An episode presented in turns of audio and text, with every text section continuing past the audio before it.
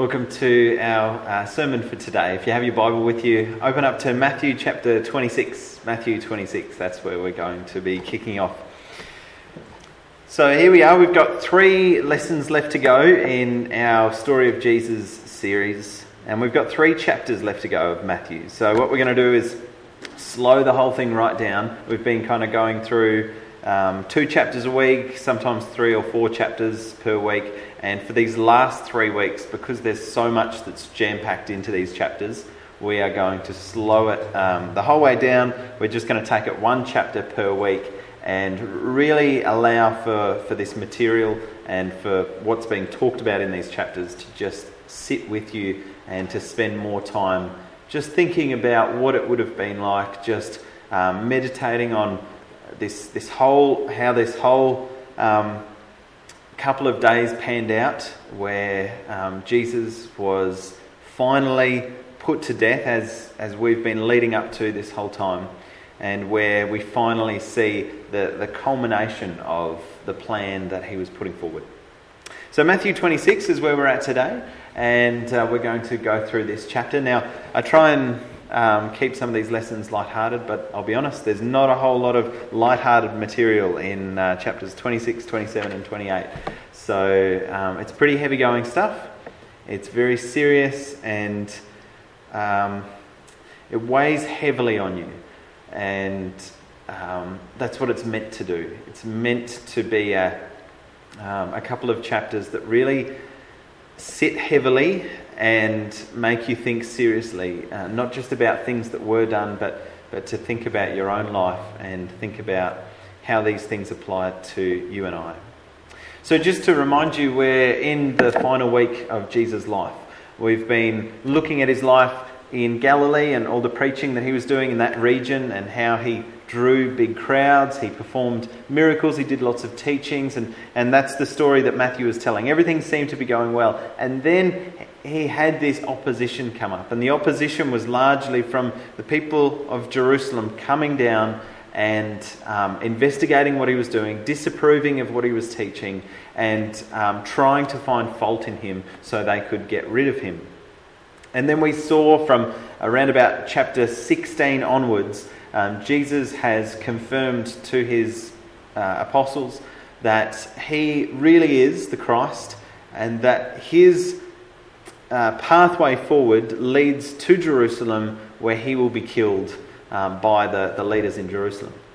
And from that point on, we've heard time and time again um, how, how certain he is that that's where his journey ends. That's where he's going. And so we've followed him on the road to Jerusalem. We've followed him as he's entered into Jerusalem. We've followed him as he's gone to the temple and he's flipped over the tables and he's gone and um, completely exposed the Pharisees, the Sadducees, the leaders for who they were, completely shown how um, antagonistic they were to God and to his ways.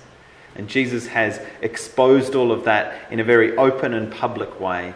And the uh, leaders in Jerusalem have no other choice. They, you know, they can't just let him go on accusing them of these things, saying these things. So they are going to do whatever they can to stop him. And we see in this chapter that finally they act on what they've been wanting to do for the last half of the book. So this is where we're at. We're getting towards the end of the week now. He came in on the Sunday. We're up to um, the, the last couple of days of the week. Let's read from chapter 26 um, and we'll read verses 1 through 5 just to kind of get our bearings here. Matthew 26, verses 1 through 5. When Jesus had finished all these sayings, he said to his disciples, You know that after two days the Passover is coming and the Son of Man will be delivered up to be crucified.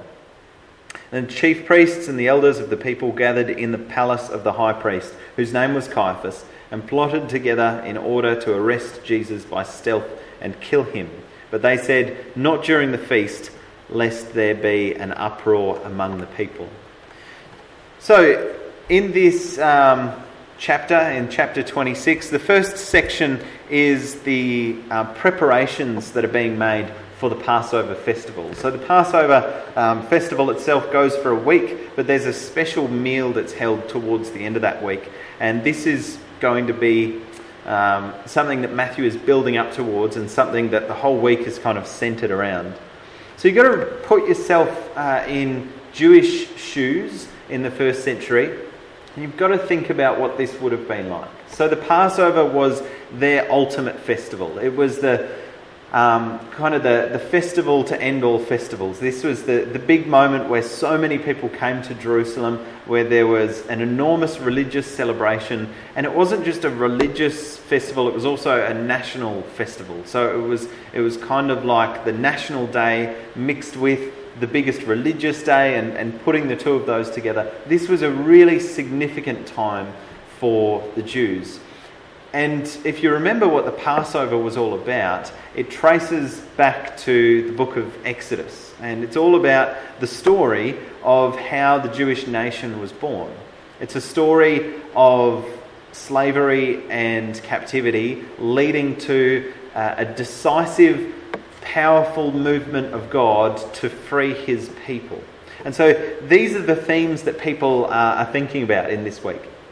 They're thinking about how God, at that time, when they were slaves in Egypt, He came, He, he inserted Himself into history, and He changed their future. He freed them from their oppressors and led them into the land um, where they could serve Him and live for Him. So it was a festival about being slaves and then finding true freedom. And this is going to be a theme that Jesus is playing on. This is going to be a theme that Jesus is going to talk about um, to explain what his death is all about and, and what he's actually doing there in Jerusalem.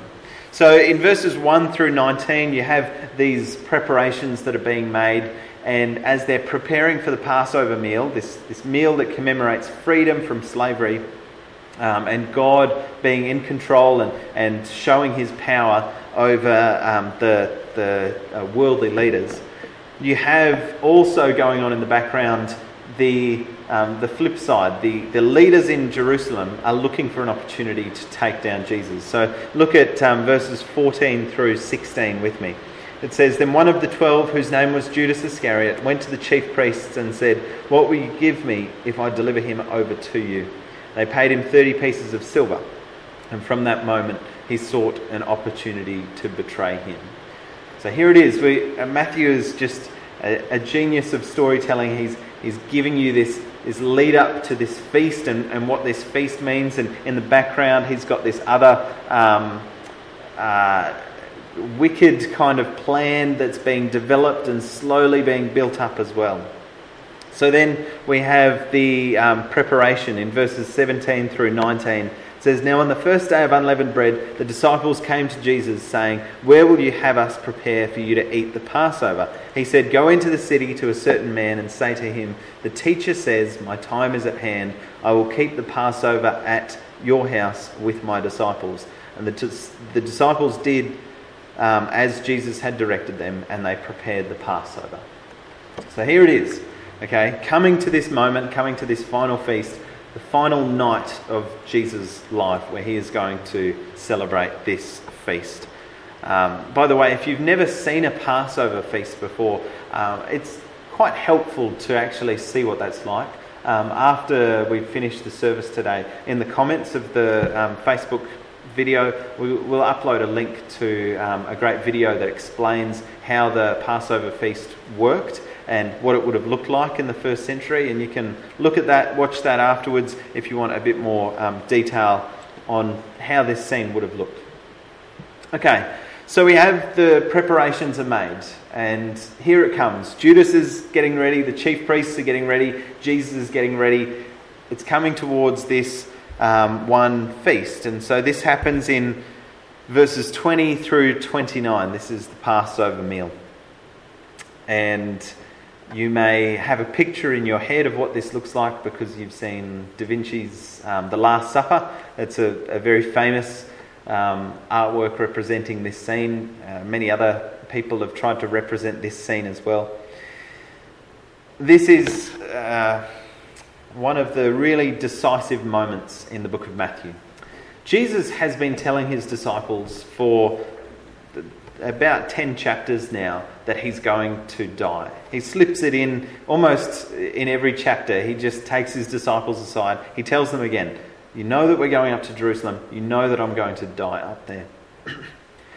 but one thing you might have noticed as you've been reading through Matthew and, and following along is that Jesus is always telling his disciples that he is going to die, but very rarely does he actually tell them why he's going to die. In fact, just think about it for a moment. Um, in what you've, in what we've looked at in Matthew, can you think of any um, instances when Jesus has actually explained why he's going to die and what his death is actually going to mean? He very rarely says it, and I'm not sure whether the disciples just didn't think to ask it or whether they did ask and, and he didn't give them a clear answer. But there is actually, in all of the teaching that he did, in all of the lessons, the sermons that he gave, all of the times that he took his disciples aside, he tells them that he's going to die, uh, but never does it come up why this is going to happen and why he seems to think his death is so necessary. There's only one um, verse in all of Matthew so far that actually gives us a hint as to why Jesus is going to die. And that's in Matthew chapter 20. If you just want to go back with me to Matthew chapter 20.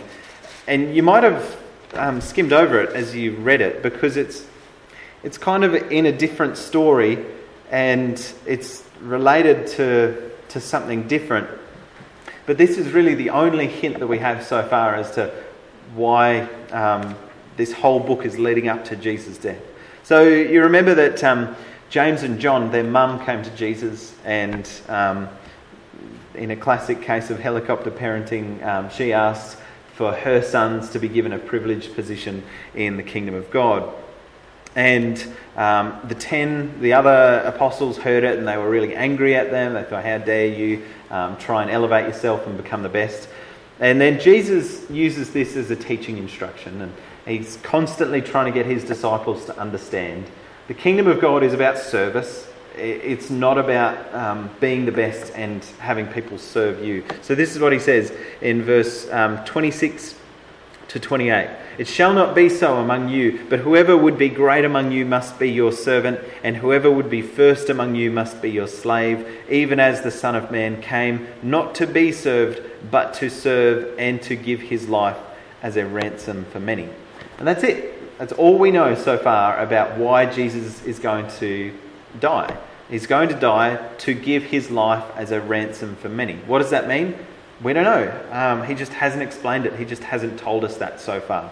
So the Passover is going to be the time where we understand a little bit more about why Jesus is going to die. So again, the, the Passover feast is all about God giving his people freedom from captivity. God saved them from their enemies. And the Jews, if you read any of the um, writings from the century or two before Jesus lived, the Jews were focused on this idea that when the Messiah came, he would essentially do another Exodus. There would be another freedom from captivity. Because this time, the Jews weren't under Egyptian captivity, they were under what captivity? Captivity to the Romans. The, the Romans were patrolling their streets, the Romans were deciding their taxes, the Romans were um, deciding how they lived and, and what they could do. And so the Jews were fully expectant that just as God had delivered and um, released his people from bondage in the past, they were fully looking forward to the day when the Messiah came to free them from their new captors, not Egypt this time, but Rome. So they were looking forward to the new Exodus. And every time they celebrate the Passover, they're not just looking at the past, they're looking at the future as well. They're looking at one day we're going to have the ultimate Passover, where we're going to be freed once more, where God is going to come down to this earth. He's going to put himself in the history books once again, and he's going to deliver his people. But you remember what Matthew told us about Jesus. You remember who Jesus came to deliver. He came to deliver his people, but from what? From the Romans? No, in, in Matthew 1 and verse 21 it says, You shall call his name Jesus, for he shall save or deliver his people from their sins. So, Matthew has been telling us from the start that Jesus' mission is not a mission to do a, a, new physical exodus. They're not going to be physically walking through the Red Sea once more. Jesus takes this Passover meal, which is saturated in meaning uh, about captivity and freedom and God coming to the rescue, and he applies that meal to himself. And he says, That's about me and my mission. And he's not talking about freeing the people from the Romans, he's talking about, well, let's read it for um, ourselves and, and see exactly what he's talking about. In Matthew 26, verses 26 to 29, look at the freedom that he's giving, look at the, the Passover that he is initiating. It says, Matthew 26, verse 26. Now, as they were eating, Jesus took bread and after blessing it, he broke it, gave it to his disciples, and said, Take, eat, this is my body. And he took a cup, and when he had given thanks, he gave it to them, saying, Drink of it, all of you, for this is my blood of the covenant, which is poured out for many for the forgiveness of sins. I tell you, I will not drink again of this fruit of the vine until the day when I drink it new with you in my Father's kingdom. So, if you want to understand why Jesus was going to die, you have to understand, first of all, what the Passover was about and how Jesus was taking that and applying it to his life and his mission. He was essentially repurposing uh, a feast that God had given to the Jews and saying, yes, but ultimately, these symbols represent something greater. These symbols represent a new type of freedom from slavery, a new type of deliverance from captivity. A freedom from what? Well, the blood is poured out for many for the forgiveness of their sins. What was it that Jesus wanted to set us free from? It was from our sins. Okay, so that gives you a bit of an insight finally into why Jesus is going to die. He believes that his death, his body, his blood will somehow bring about a, a, new type of exodus, a new type of freedom from captivity. It's going to be um, the Passover, but a, a, completely new twist on it, a completely different type of Passover that's going to be um, about freedom from not just a physical enemy, but the ultimate enemy. So he gives them this Passover, and no doubt they had many questions on this. this isn't the most straightforward passage. No doubt they had a lot of questions as to why the blood and the bread, um, why that was necessary, what that all meant. But Jesus doesn't seem like he gave all of those answers right then. He goes on, and the story continues, and he gets closer and closer towards this death that he has been predicting. So in verse 36, uh, sorry, verse 30 to 68, we have the arrest of Jesus. Let's read uh, verses 30 to 36 to start off with. Verse 30. And when they had sung a hymn, they went out to the Mount of Olives. And Jesus said to them, You will all fall away because of me this night. For it is written, I will strike the shepherd, and the sheep of the flock will be scattered. But after I am raised up, I will go before you to Galilee. Peter answered him, Though they all fall away because of you, I will never fall away. And Jesus said to him, Truly I tell you, this very night before the rooster crows, you will deny me three times. And Peter said to him, Even if I must die with you, I will not deny you. And all of the disciples said the same. And Jesus went with them to a place called Gethsemane. And he said to his disciples, Sit here while I go over there and pray. So they're in Jerusalem for the Passover feast. Um, and then Jesus takes them out of the city. This is late at night. And they go up onto the hill on the eastern side of the city, the, the Mount of Olives, it's called.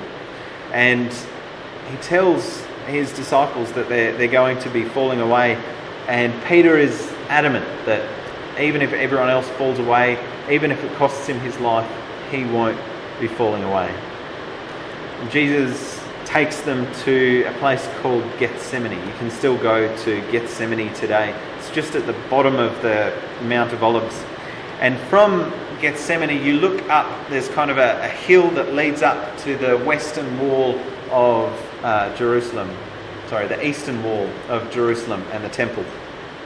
And so they would be there in the garden, And they would wait there for what seems like several hours, uh, and then eventually that night there will be a delegation of people who come down to arrest Jesus, and that's the place where he will be taken into custody.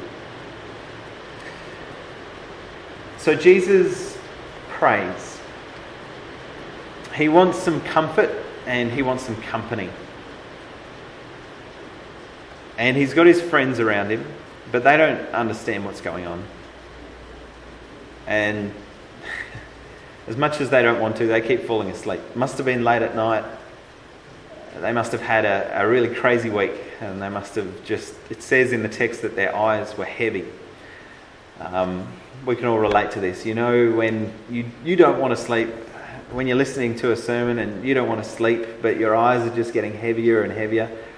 Um, Zacchaeus, um, oh, not Zacchaeus, um, the, the man who, Eutychus is what I'm thinking about. You remember Eutychus fell out of the window when Paul was preaching? Sure, he didn't want to fall asleep, but his eyes were getting tired and then he, you know, just eventually fell into that sleep. The disciples are in the same position. They don't understand what's going on. They don't really comprehend how critical this moment is and how much Jesus wants them to be with him. And Jesus is truly alone. He has nobody there to comfort him. He's worried, he's scared, he's dreading what comes next. And all of his friends can't even stay awake to be there for him. Let's read verse 37 and 38. It says, And taking with him Peter and the two sons of Zebedee, it seems like he, he had a close relationship with these um, people in particular. So he began to be sorrowful and troubled. And he said to them, My soul is very sorrowful, even to death. Remain here and watch with me. Jesus just wants his closest friends to be with him on his darkest night, on his most sorrowful moment where his, sorrow is just, he, he can't contain it. And verse 39 and 40 is some of the saddest verses. Going a little farther, he fell on his face and he prayed, saying, My Father, if it is possible, let this cup pass from me. Nevertheless, not as I will, but as you will. And he came to his disciples and he found them sleeping. And he said to Peter, so, could you not watch with me one hour? It's interesting, Jesus says here one hour. Um, now, if you read through the prayer, it only takes about 20 words for him to say that prayer, but he comes back to his disciples and says that, you know, he's been gone for an hour. I don't know whether he prayed this prayer over and over again um, for an hour or whether this was just the, the shortened, condensed version of what his prayer was regardless, to go and pray for an hour straight, um, it takes a lot of concentration. It's something that I think a lot of us find very challenging. But he, he was desperate. He was so sorrowful and so emotionally invested in this moment that he, he was just caught up in prayers. And he comes back and he picks out Peter in particular. I don't know why he picks out Peter. But he, he looks at Peter and he says to Peter, Couldn't you wait with me just one hour? I can't imagine what Peter would have thought looking back at this years to come. The one night that Jesus really needed him and he was there sleeping, regardless of his denial, regardless of all the mistakes he made. When Jesus most needed a friend, he was catching some rest. Jesus goes and he prays again in verse 42 to 46. He says, Again, the second time he went and prayed, My Father, if this cannot pass unless I drink it, your will be done. And again he came and found them sleeping, for their eyes were heavy. And leaving them again, he went away and prayed for a third time, saying the same words again. Then he came to his disciples and said to them, Sleep and take your rest later on. See, the hour is at hand, and the Son of Man is betrayed into the hands of sinners. Rise, let us be going. See, my betrayer is at hand. So, Jesus is in the garden. He's with his friends, but really he's alone. And he's in complete anguish. And he's got no one to talk to, no one to turn to except his Father in heaven. So he's in Gethsemane. And at the end of this, he says, Look, see, my betrayer is at hand. So from Gethsemane, you look up to the walls of Jerusalem, and it takes about 10 minutes for someone to walk from the walls of Jerusalem to get down to the Garden of Gethsemane. So Jesus would have seen uh, as the crowd comes out from one of the gates of Jerusalem, they're carrying their torches, their clubs, and etc. And he's got 10 minutes of anguish as he watches them get closer and closer. And he knows exactly what they're there for, and he knows exactly what comes next. I can't imagine how terrifying those 10 minutes would have been. Remember, he can turn around and he can run to the east and he can get out of there. Jesus is not going to his death unwillingly. Jesus watches and he waits patiently as this band of chief priests and soldiers come closer and closer and closer. And so we see Judas arriving with the rest in verse 47. It says, While he was still speaking, Judas came, one of the twelve, just in case you forgot who Judas was. And with him a great crowd with swords and clubs from the chief priests and the elders of the people. Now, in verse 48, now the betrayer had given them a sign saying, The one I will kiss is the man, seize him. It would have been dark, it would have been hard to tell them apart. So they came up with this signal of Judas would um, plant a kiss on the, the person who was the Messiah, this Jesus of Nazareth. Verse 49 and 50, it says, And he came up to Jesus at once and said, Greetings, Rabbi. And he kissed him. And Jesus said to him, Friend, do what you came to do. Then they came up and laid hands on Jesus and seized him.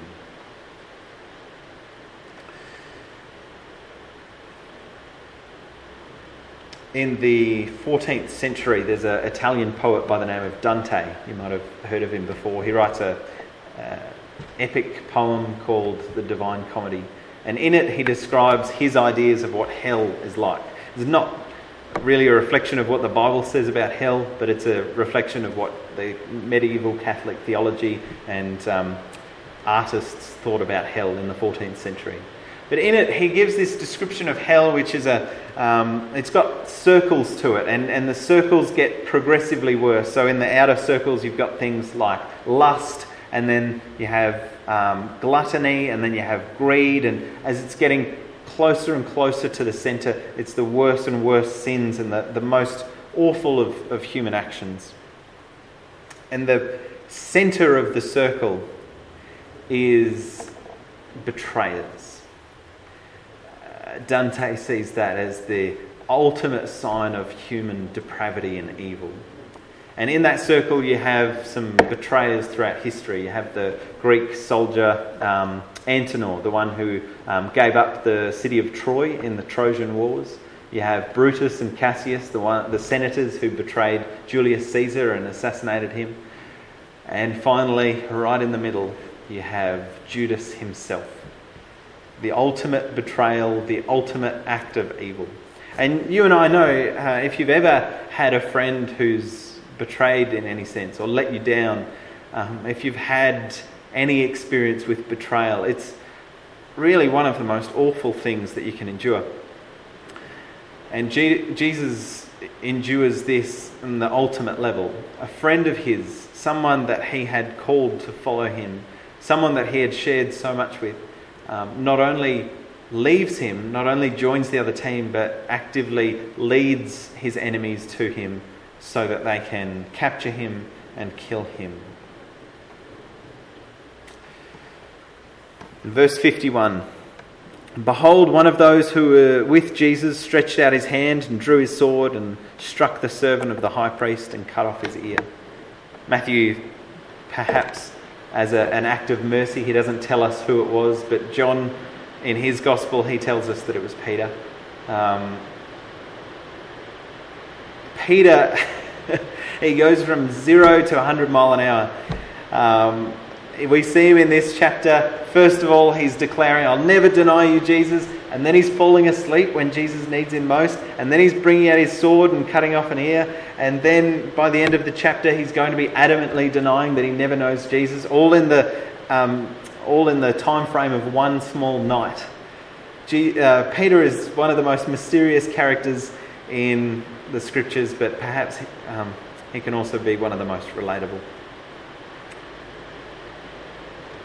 We see here Jesus, he, he again corrects Peter. He says in verse 52 And Jesus said to him, Put your sword back in its place, for all those who take by the sword will perish by the sword. Verse 53 Do you think that I cannot appeal to my Father, and he will at once send me more than 12 legions of angels? But how then should the scriptures be fulfilled that it must be so? At that hour, Jesus said to the crowds, Have you come out against a robber with swords and clubs to capture me? Day after day, I sat in the temple teaching. He didn't seize me. But all this has taken place that the scriptures of the prophets might be fulfilled. Then all the disciples left him and fled. Let's not miss the point here. Matthew 26 is not a celebration of human conduct by any means. If you want to remind yourself how good and decent humans are, don't read Matthew 26. You'll be severely let down. Matthew 26 is moral failure in the highest degree. It's got betrayal, it's got denial, it's got a failure to comfort your friends when they need it most. It's got a reaction of violence when Peter takes out his sword. It's got a classic case of injustice where powerful people are taking an innocent man and accusing him of things just so that they can keep their position of power. It's got a rigged courtroom full of um, influential people. It's got Jesus finally being spat upon, being physically harmed, being slapped, taunted, and derided. And just in case that wasn't enough to show you the wickedness that humans can produce, we end with verses 69 to 75. Peter's denial of Jesus. The one person who we really thought might get there in the end. The one person who we thought, well, even if everyone goes away, he, he's going to be faithful. And he denies Jesus in verse 74 and 75, it says, Then he began to invoke a curse on himself and to swear, I do not know the man. And immediately the rooster crowed, and Peter remembered the saying of Jesus, Before the rooster crows, you will deny me three times. And he went out and he wept bitterly. And it, when you read Matthew 26, you can't help but finishing and wanting to weep bitterly as well. It's not a feel good chapter, it's one of the most embarrassing chapters in human history. Matthew's not trying to give you an argument that human beings are wonderful people and how much they deserve God's blessings. I think he's putting forward an undeniable case for the opposite. Isaiah looks at the human condition in Isaiah chapter 64 and verse 6, and he says, All our righteous deeds are like filthy rags. When you get to the end of chapter 26, there's one thing that should be just crystal clear in your head, and that thing is the only way that God can ever work with humans is if He can show them mercy and forgiveness like has never seen, been seen in history. I'm never going to earn a good standing with God. Because I'm with them here. I'm with the deniers, I'm with the betrayers, and you are too.